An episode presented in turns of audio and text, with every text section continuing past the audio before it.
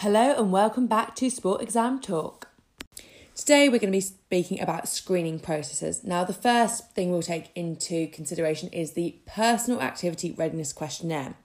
Now, when you answer your Unit 2 exam, there's a lot of information at start, and we need to ascertain what is useful for us to help improve our athlete or our client's health.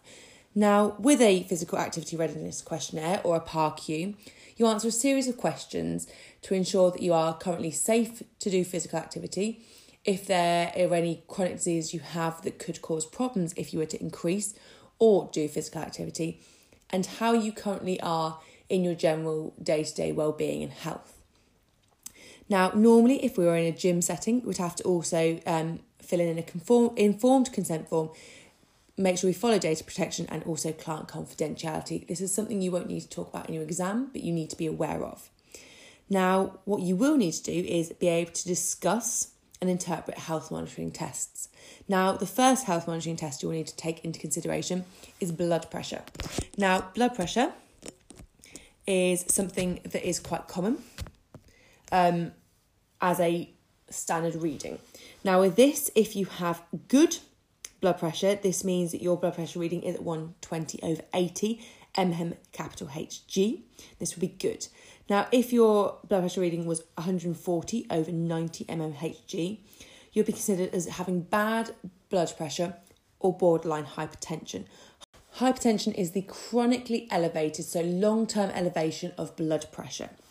Now, if it t- continues to get worse, your readings will start at say 160 over 100 mmHg. Now, with this, this is where you have certified or medically chronic hypertension. Now, the next health monitoring test we need to take into consideration is resting heart rate. Now, this does, does differ, sorry, between men and women, but tends to be between, as an average, between 70 and 78 beats per minute. Now, the higher your resting heart rate goes, the less fit you are in loose terms of it, or the less likely you are to be doing the correct amount of physical activity per week. Now, the lower your resting heart rate is, you can assume that that athlete tends to be highly trained or does enough um, physical to moderate exercise per week.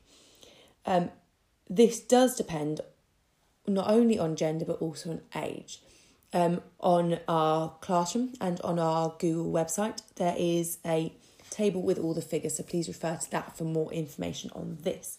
Now, the next health monitoring test we're going to speak about is the body mass index, which is BMI. Now, with this, there are um, four categories that this is split into.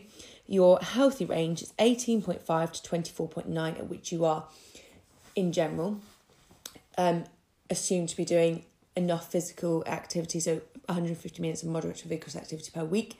You are also eating a healthy um, diet uh, along the lines of the eat well plate, the five portion of fruit and veg.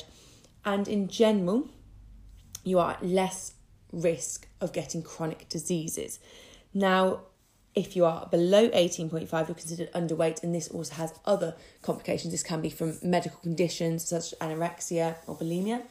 This can also put your heart under more strain should you not um, be consuming enough calories that is causing the underweight.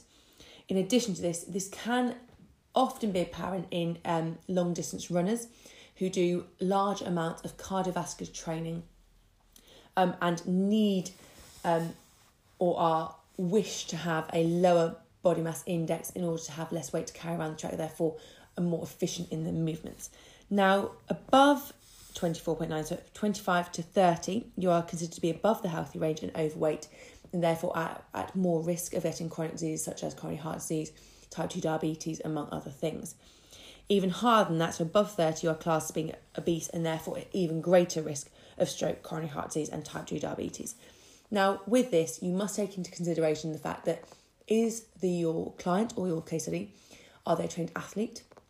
Does their diet reflect an unhealthy diet and does their activity they do per week classify or um, match the government recommendations because this can be inaccurate when considering taking into consideration sorry muscular people because muscle in general is heavier than fat Now, the last health monitoring test we need to take into consideration is the waist to hip ratio.